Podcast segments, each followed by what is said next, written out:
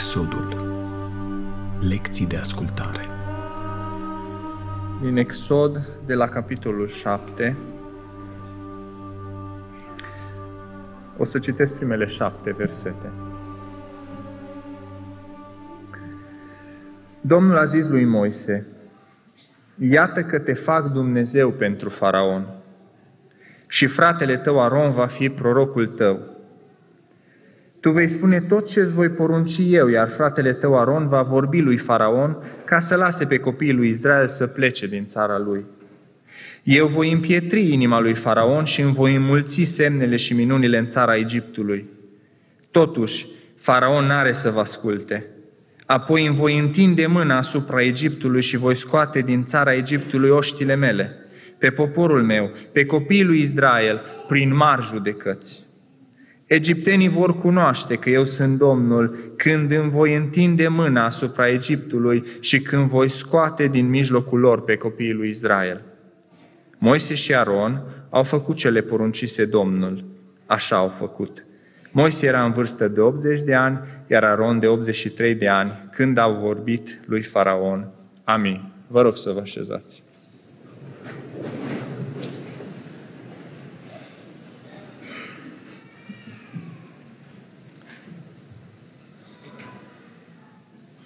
Așa cum spuneam și la început, o să reluăm discuțiile noastre, să spun așa, din cartea Exod. Și de data aceasta, iată-ne ajunși la capitolul 7, capitol care deschide cele 10 urgii aduse de Dumnezeu asupra Egiptului.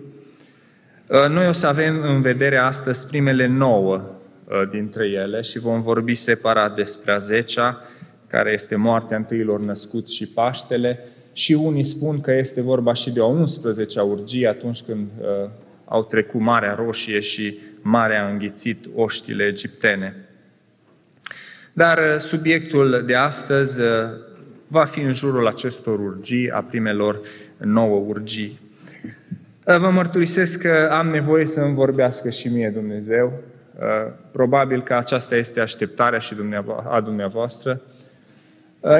Sunt momente sau sunt dăți când Dumnezeu îmi vorbește acasă sau chiar în timpul predicii și atunci mă simt ca după un ospăț de bucate grase și miezoase. Sunt dăți însă când după o predică rămân și eu uscat și gol și însetat.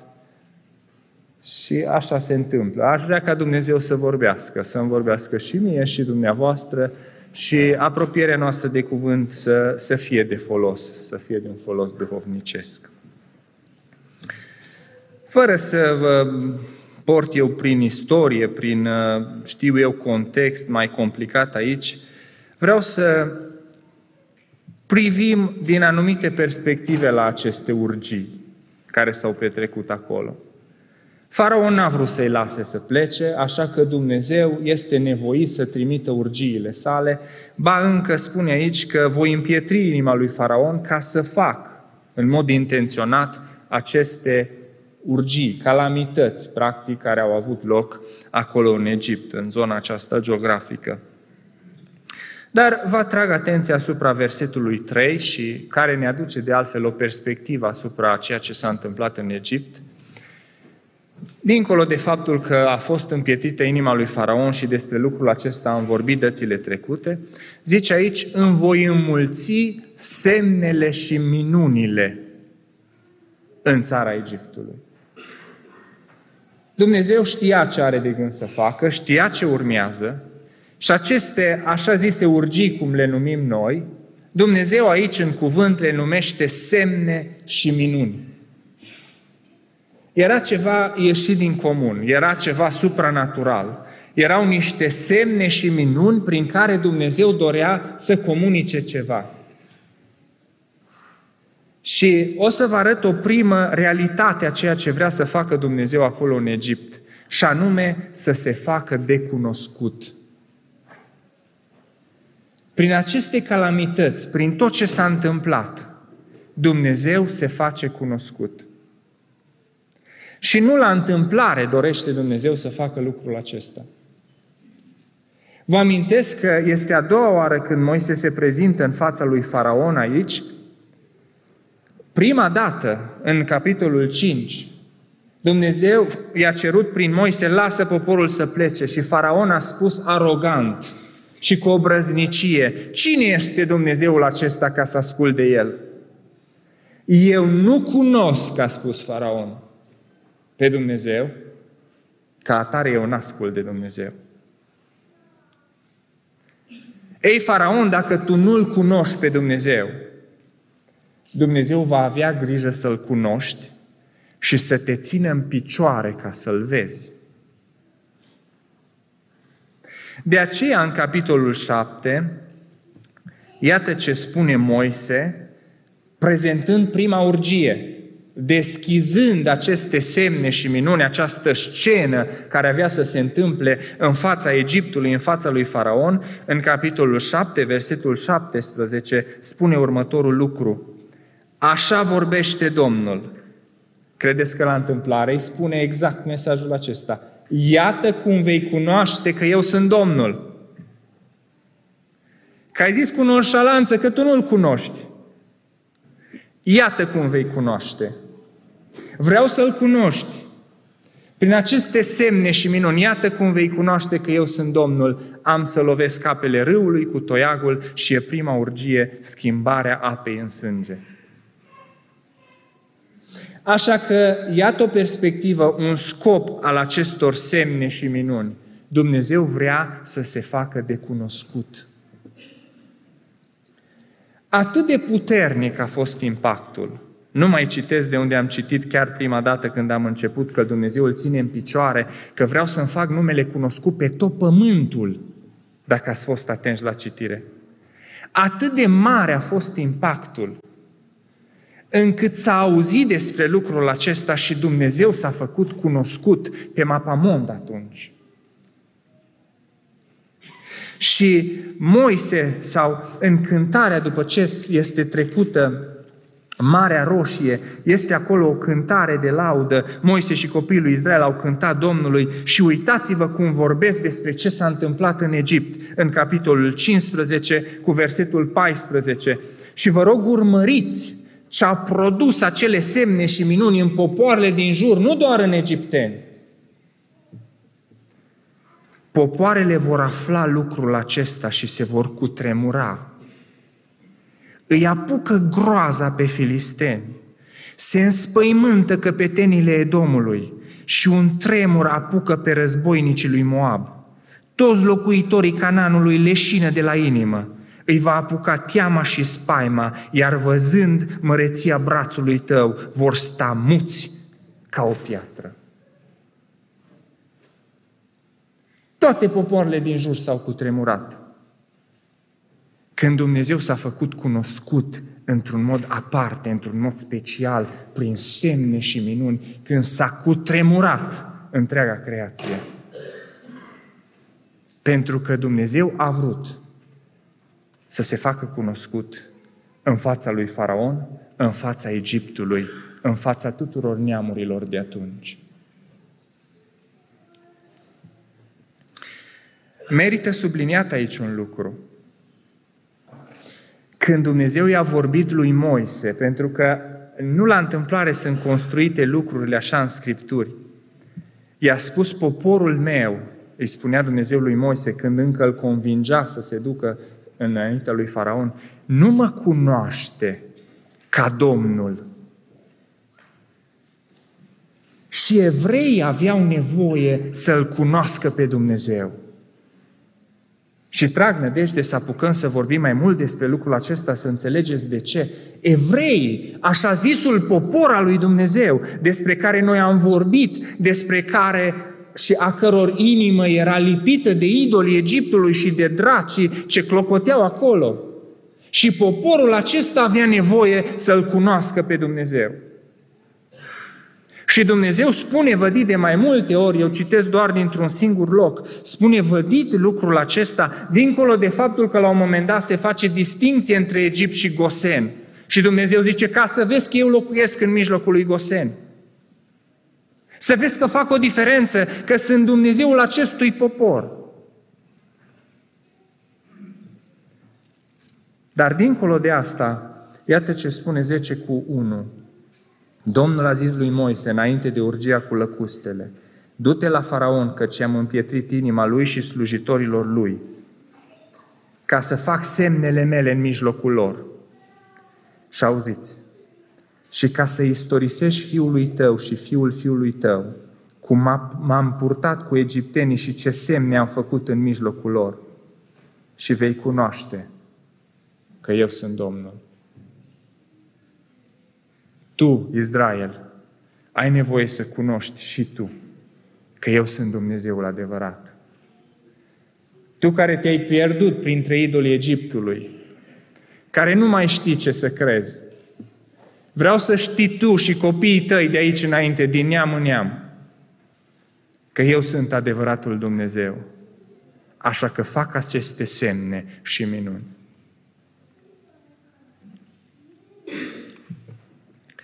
După ce au trecut Marea Roșie, nu mai citesc ca să nu fie prea mult, egiptenii au intrat acolo în mare și zice Scriptura că au văzut brațul Domnului, au văzut slava lui Dumnezeu cum a căzut apele peste ei. Și după ce s-a potolit marea și s-a liniștit, la final, de partea cealaltă, în tabăra cealaltă, evreii au văzut plutind pe malul apei pe egipteni. Și zice din nou Scriptura, au văzut mâna puternică a lui Dumnezeu. Și unii și alții s-au convins, prin semnele și minunile pe care le-au văzut, că Dumnezeu se face de cunoscut. Acum, având perspectiva aceasta în minte, vedeți dumneavoastră că pentru unii, pentru egipteni, cunoașterea lui Dumnezeu a fost moarte și judecată. Când pentru alții, pentru evrei, cunoașterea lui Dumnezeu a fost mântuire și salvare.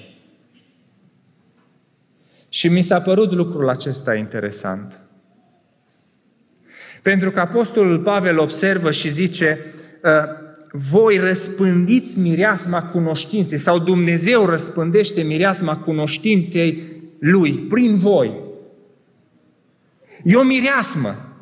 Voi sunteți fiii lui Dumnezeu, copiii lui Dumnezeu și împrăștiați cunoștința asta, aceasta de Dumnezeu. Aceasta ar trebui să se întâmple cu voi, cu viețile voastre.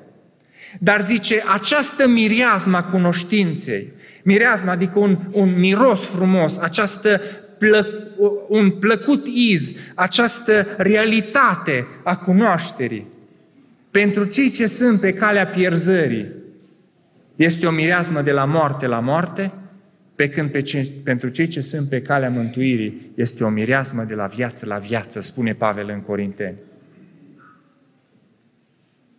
Și m-am întrebat, eu ce fac în raport cu această cunoaștere a lui Dumnezeu? Vedeți dumneavoastră că unii din slujitorii lui Faraon zice la un moment dat, când a fost amenințarea cu piatra și cu focul să cadă, unii s-au temut de cuvântul Domnului și și-au ascuns vitele. Au crezut. Alții, când au ieșit evreii din Egipt, s-au alipit și ei și spune că mulți oameni de tot felul s-au alipit și au ieșit din Egipt odată cu evreii, pentru că au crezut.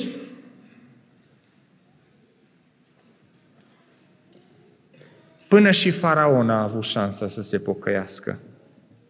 Te-am ținut în picioare ca să vezi puterea mea. Și uitați-vă ce îi spune Dumnezeu în continuare la 10:3 de acolo de unde am citit. 10:3. Moise și Aaron s-au dus la Faraon și i-au zis, așa vorbește Domnul Dumnezeul evreilor, până când ai de gând să nu vrei să te smerești înaintea mea? Doamne, și lui Faraon i-ai dat șansa să se pocăiască. Acestui Faraon care a poruncit chinuirea poporului tău, acestui Faraon care poruncea holocaust și moartea și aruncat să fie în râul Nil, care năsprea muncile care chinuia poporul și lui i-ai dat șansa să se pocăiască, să se schimbe, să-și reconsidere poziția.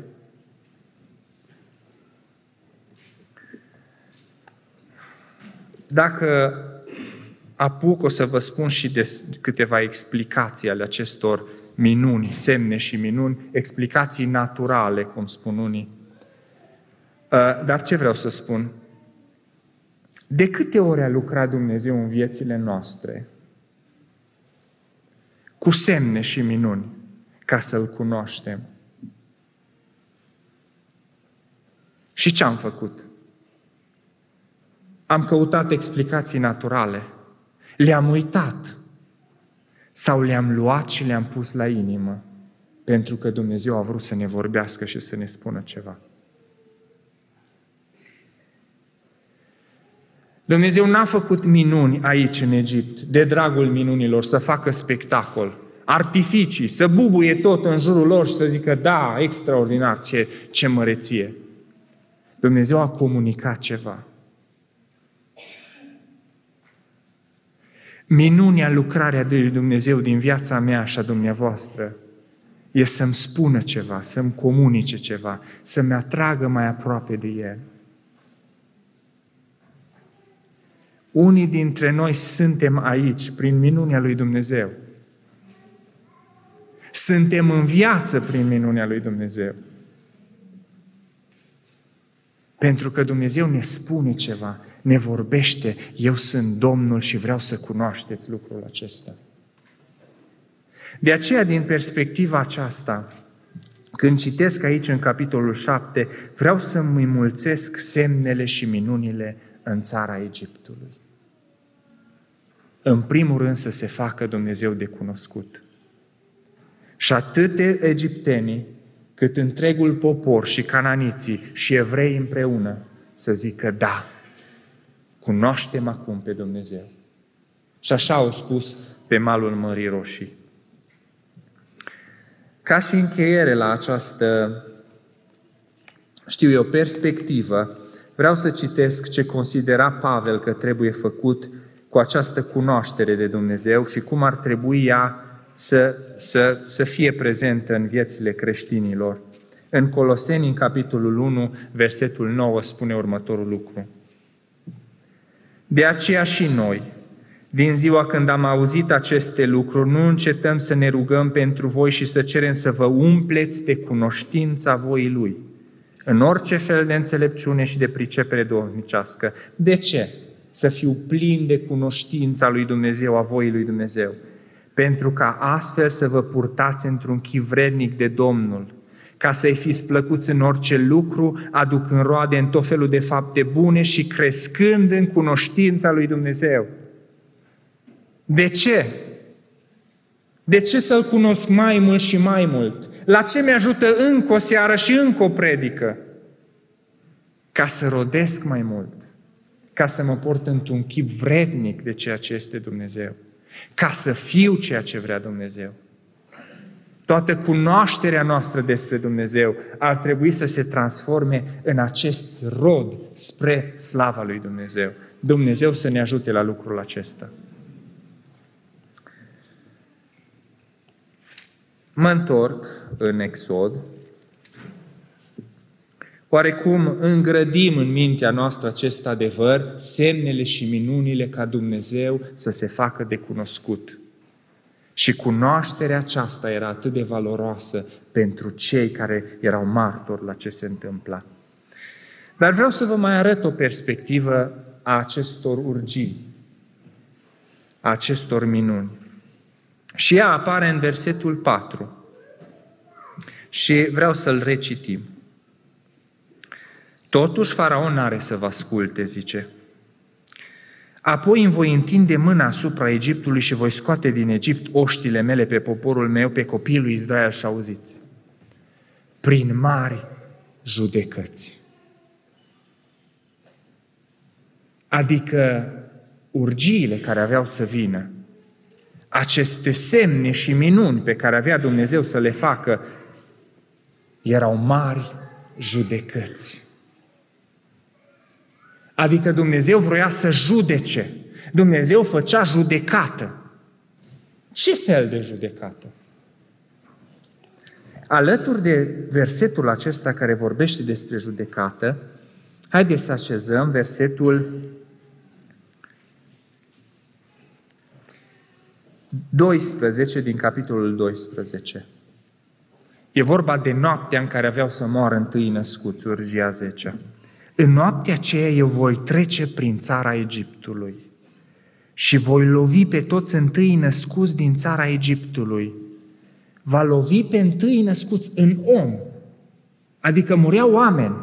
Chiar dacă au murit și dintre căței, chiar dacă au murit și dintre vite, toți întâi născuți, dar în primul rând, întâi născuți ai oamenilor. Important detaliu. De la oameni până la dobitoace, și auziți, voi face judecată împotriva tuturor zeilor Egiptului, eu Domnul. Am o întrebare la acest verset imediat. Doamne, dacă judeci zeii Egiptului, ce ai cu oamenii? Judecă-i și lasă oamenii în pace. Dacă zici că judeci și sunt judecăți mari prin aceste minuni și judeci zeii Egiptului aici, de ce mor oameni? De ce bubele au umplut oamenii? De ce toate calamitățile au lovit în oameni? Care este logica când Dumnezeu zice aici în Scripturi că face judecată?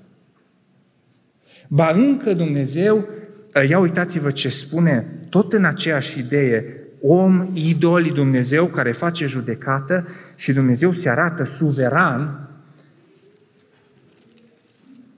Iată ce spune Ietro, socrul lui Moise, preot din Madian, un om care sluja și el la Dumnezeii lui.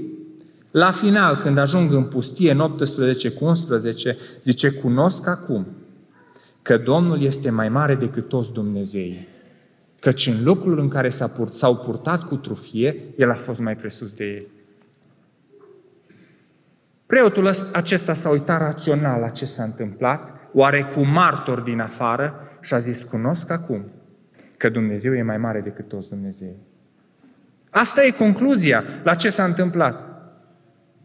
Dumnezeu a făcut judecată împotriva zeilor Egiptului și vreau să vă spun, am citit în mai multe locuri și ar fi steril să vă aduc așa o listă și să vă spun, dar fiecare urgie lovește într-un Dumnezeu la care se închinau egiptenii și evreii în Egipt. Se închinau la animale, se închinau la pisici, la crocodili, la șerpi, la broaște. Aceasta este dovedit. Se închinau la vite, se închinau la vaci,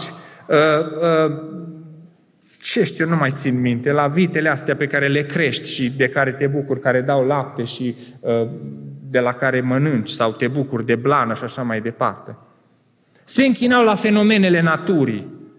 Că nu la întâmplare vin ploaie și fulgere, se închinau la fulgeri, pentru că era ceva ieșit din comun. Se închinau la elementele cosmosului, la soare și soarele se întunecă. Se închinau la tot ce era mai mare, așa cum se spunea și dimineață, incontrolabil de om, ceva ieșit din comun. Ei se închinau.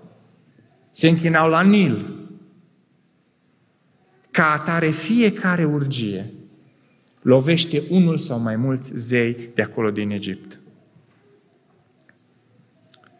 Dar totuși rămâne această întrebare care mie mi-a sfrederit mintea și sufletul oarecum. Ce ai avut, Doamne, cu oamenii?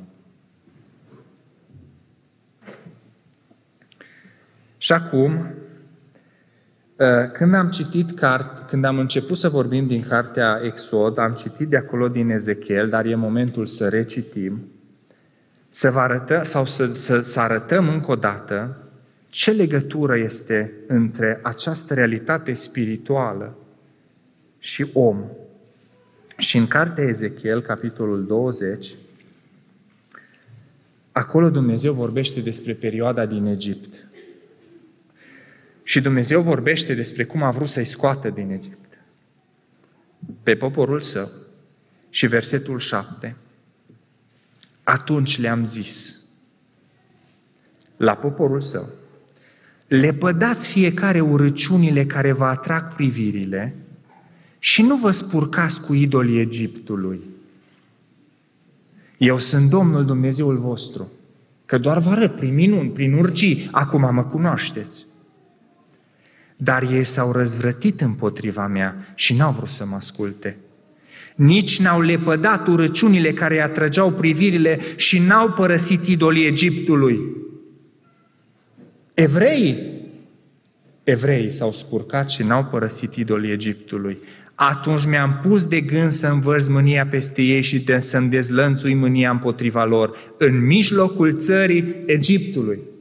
De aceea sufereau evreii în Egipt. Dar asta am discutat deja. Ce vreau să vă spun? Idolii aceia nu era o realitate spirituală în afara existenței umane.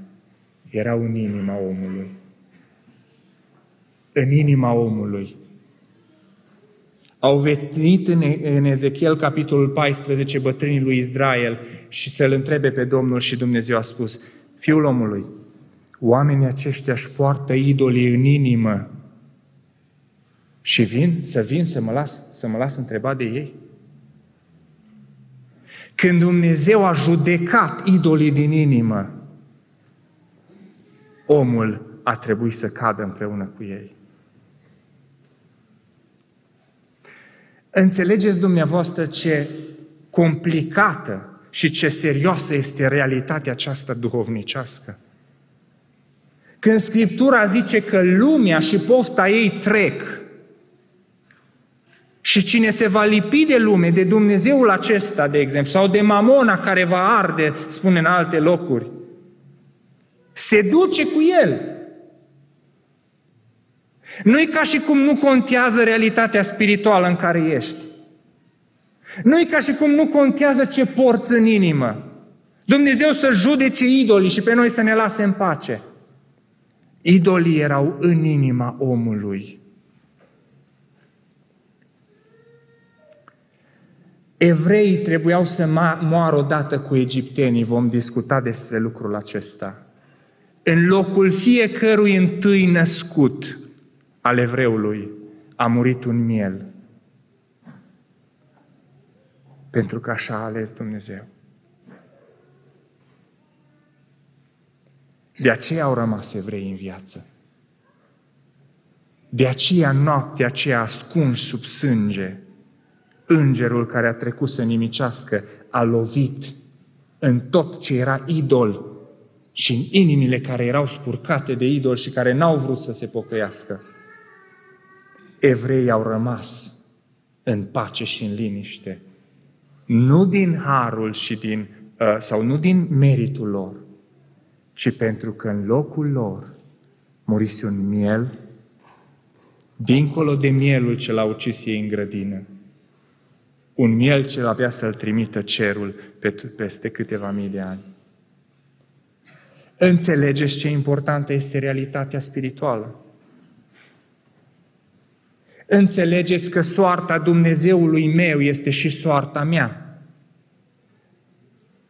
Că dacă zice Pavel, Dumnezeul lor este pântecele, aceeași soartă o să am, ca și Dumnezeul meu. Dumnezeul lor este mamona, aceeași soartă. Fiecare închinător are soarta Dumnezeului lui. De aceea este important să ne lipim de Dumnezeul adevărat.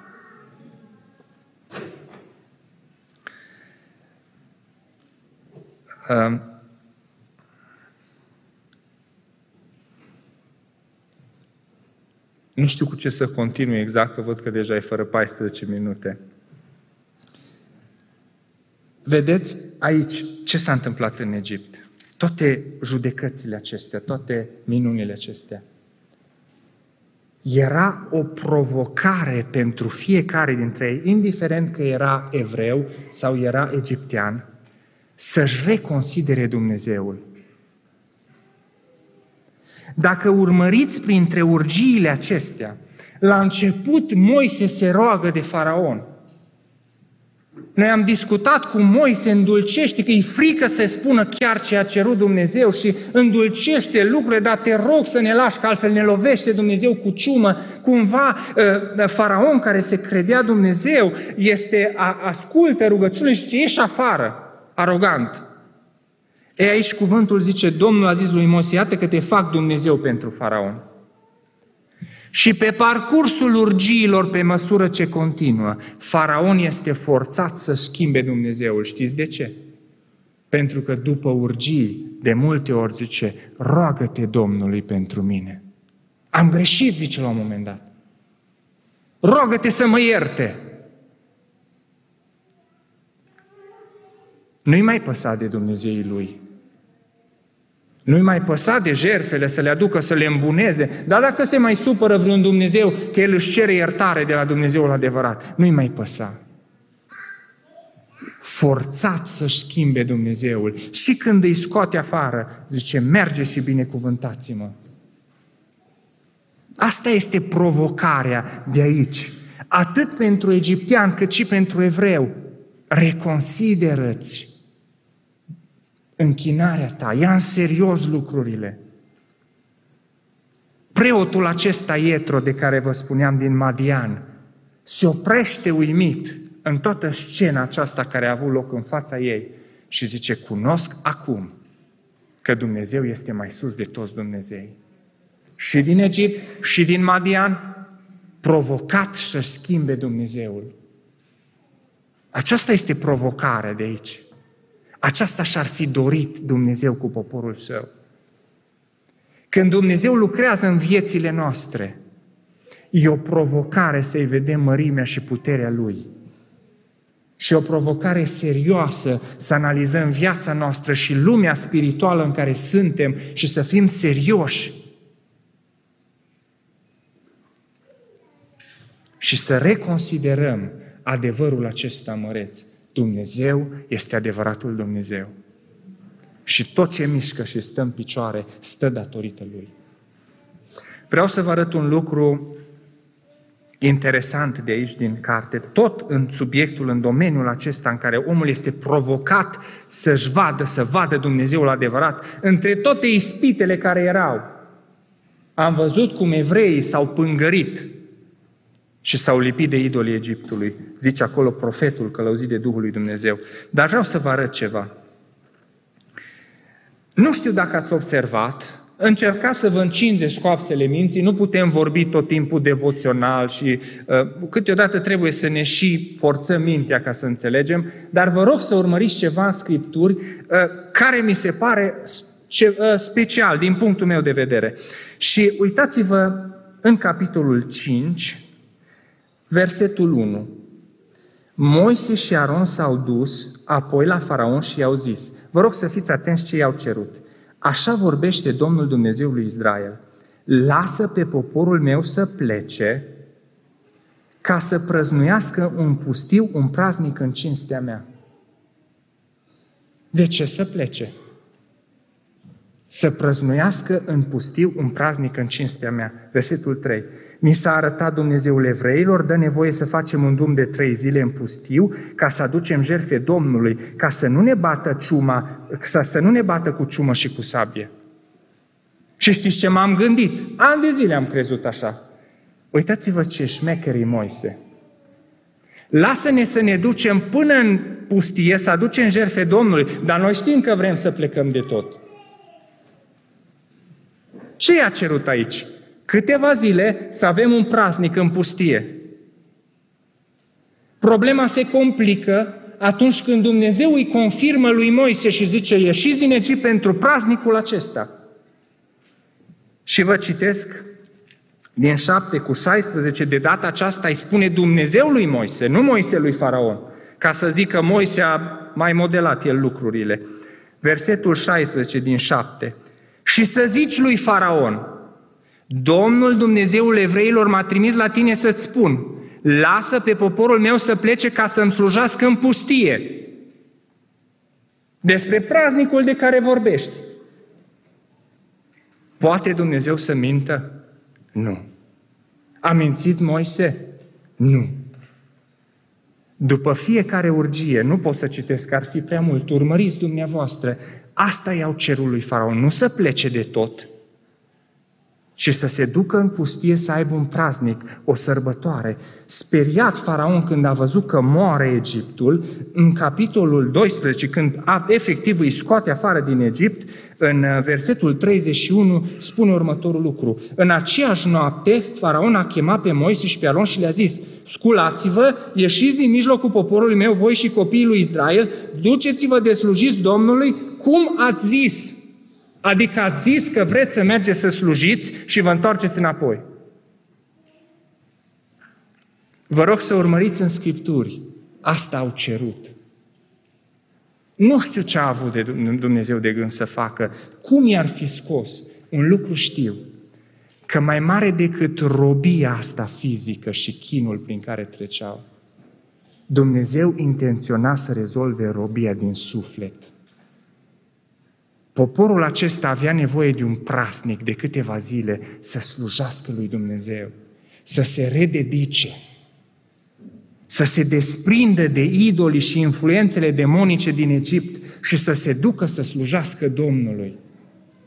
Într-o vreme de praznic, într-o vreme de sărbătoare, într-o vreme în care puteau să se odihnească, într-o vreme în care n-aveau altă preocupare, câteva zile să se ducă în pustiu, cale de 3 zile, să se rupă de orice altceva și să se închine și să se rededice lui Dumnezeu. Aceasta au cerut.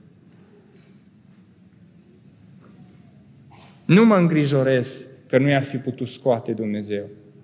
Nici n-avea nevoie Dumnezeu să-l trimită pe Moise cu jumătăți și cu modelări de adevăr. Lasă-mă 3 zile ca eu să plec de tot. Ceea ce îmi transmite mesajul acesta al Scripturii este că realitatea spirituală în care sunt e deosebit de importantă. Dumnezeu vrea să judece idolii Egiptului și odată cu ei s-au dus și închinătorii. Dar Dumnezeu vroia ca în inima copiilor săi, în inima lui Israel, să fie exodul în primul rând. Să se desprindă de idoli, să se ducă în pustiu, să se închine lui Dumnezeu și să zică: acesta este adevăratul Dumnezeu. Că așa s-a întâmplat la Sinai când i-a scos. Dumnezeu a zis: v-am scos de aici, vreau să fiu Dumnezeul vostru și voi să fiți poporul meu. Acesta este lucrul la care mă provoacă Scriptura. Să reconsider, să iau în serios lucrurile și realitățile spirituale care sunt și mă implică. Pentru că mai important decât orice problemă, mai important decât orice asuprire, că nu le era ușor la evrei, Dumnezeu începe cu latura spirituală, cu inima. Aveți nevoie de un praznic să vă lase Faraon. Aveți nevoie să dați afară idolii Egiptului, să vă lase Faraon. Dumnezeu să ne ajute să facem lucrul acesta. De fiecare dată când avem ocazia să reconsiderăm cine este Dumnezeul mai mare și mai puternic, peste tot ce ni se întâmplă, deasupra a toate, guvernează acest puternic Dumnezeu. Așadar, în capitolul 7 am văzut perspectiva aceasta a urgiilor, văzută cu semne și minuni, Dumnezeu să se facă de cunoscut. Am văzut că aceste urgii au fost și judecăți, pentru că Dumnezeu avea de făcut o lucrare dincolo de cunoașterea aceasta. Dumnezeu vrea să judece idolii, să curățească inimi. Și acum 4 minute mai sunt. Vreau să vă spun ce promiteam. Probabil că acesta este un lucru interesant și strict legat de urgii. Și cumva ne prinde. Vedeți dumneavoastră, s-au găsit explicații pentru urgiile astea. Unul din psalmi zice: Dumnezeu a stârpit Egiptul ca pe un hoit. Cumva și legat de poezia lui Cristi, că m-a întrebat ce urmează să predic, de rugăciune pentru România. Așa a făcut Dumnezeu, ca pe un hoit, zice, i-a stârpit, i-a lovit, s-a întâmplat totul într-un spațiu geografic, într-o lume fizică, într-o lume creată de Dumnezeu. Când Dumnezeu a intervenit în natură, toată natura s-a cutremurat. Totul a tresăltat înaintea lui Dumnezeu și totul a ascultat de Dumnezeul acesta puternic. Este un psalm atât de frumos și vreau să-l citesc, psalmul 114, despre ieșirea din Egipt. N-aș putea eu cu cuvintele mele să descriu mai frumos ceea ce zice aici. Când a ieșit Israel din Egipt, când a plecat casa lui Iacov de la un popor străin, Iuda a ajuns locașul lui cel sfânt și Israel stăpânirea lui. Auziți, marea a văzut lucrul acesta și a fugit. Iordanul s-a întors înapoi. Munții au sărit ca niște berbeși și dealurile ca niște miei. Ce ai tu, mare, de fugi? Și tu, Iordanule, de te întorci înapoi. Ce aveți, munților, de săltați ca niște berbeși și voi, dealurilor, ca niște miei? Da, cutremură-te, pământule, înaintea Domnului, înaintea Dumnezeului Iacov, care preface stânca în ea și cremenea în izvor de ape. Totul a tresăltat. Când Dumnezeu a lucrat, când Dumnezeu a trimis urgiile sale, toată natura l-a ascultat. Toate legile ei s-au supus. Și totuși, unii au găsit explicații naturale a ceea ce s-a întâmplat. Pentru că așa suntem noi.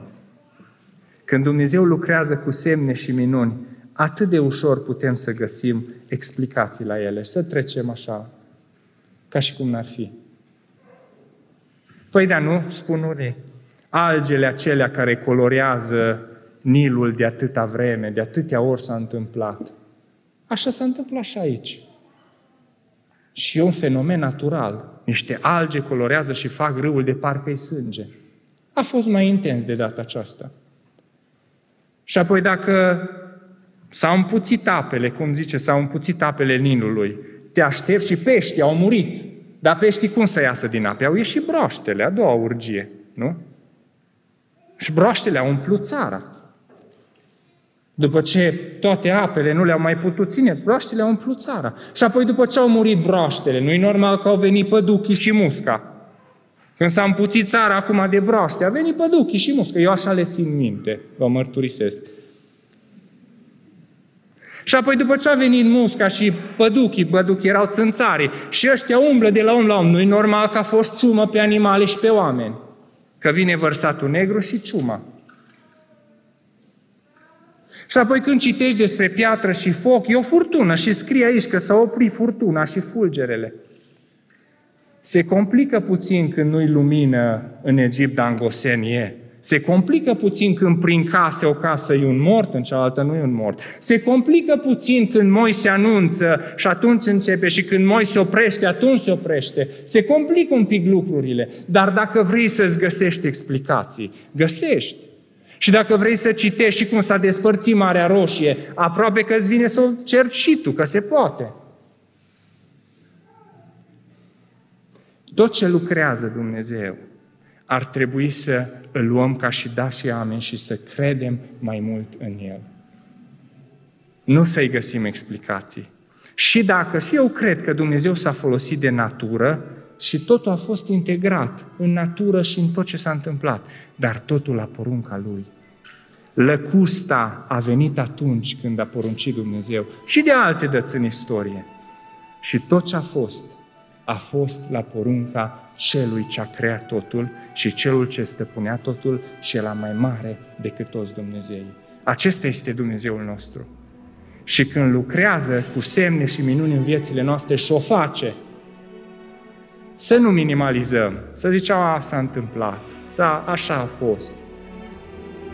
Că dacă suntem sinceri, am rămas în picioare, așa cum spuneam la început, pentru că au fost semnele și minunile lui Dumnezeu în viața noastră.